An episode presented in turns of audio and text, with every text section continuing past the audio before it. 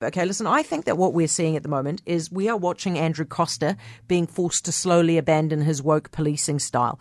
As we just discussed, he revealed this morning that he's now reviewing the police pursuit policy because these kids are ram raiding and then they're running away from the cops and the cops aren't allowed to chase them, which means the cop, the kids know that they can get away with it, right? The fact that Andrew Coster is reviewing this policy is a back down for him because he's the one who changed the policy in the first place to stop chasing the kids. He did that 18 months ago. What's happened since? Ram raidings got out of hand because the kids know they can run away.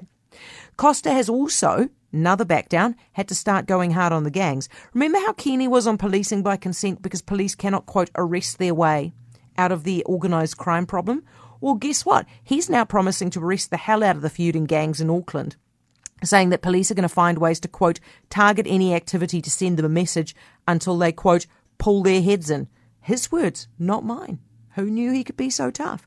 He's also, and this is significant, had to set up Operation Cobalt, which is basically just a version of Simon Bridges' Strike Force Raptor. It's a softer version, yes, but it is a version nonetheless. Strike Force Raptor was a group of cops tasked with cracking down on gangs Operation Cobalt is a group of cops tasked with cracking down on gangs. Now, I think the turning point in him having to walk away from this woke policing nonsense was that parliamentary protest, because that gave us a front row seat as to what happens when Coster is allowed to run his woke policing style. He tried the softly, softly approach at Parliament, didn't want to take down the tents at the start, kept promising he was going to tow the vehicles unless people moved, and then he didn't tow the vehicles when they didn't move. And how did that go? It went terribly.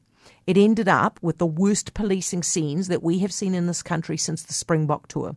So in the end, we let him have a go at doing things his way. It didn't work, and we as the public have had a guts full of it, and we want baddies arrested, and we want the frontline cops allowed to do their jobs. And Coster, I think, is just having to come around now to our way of thinking.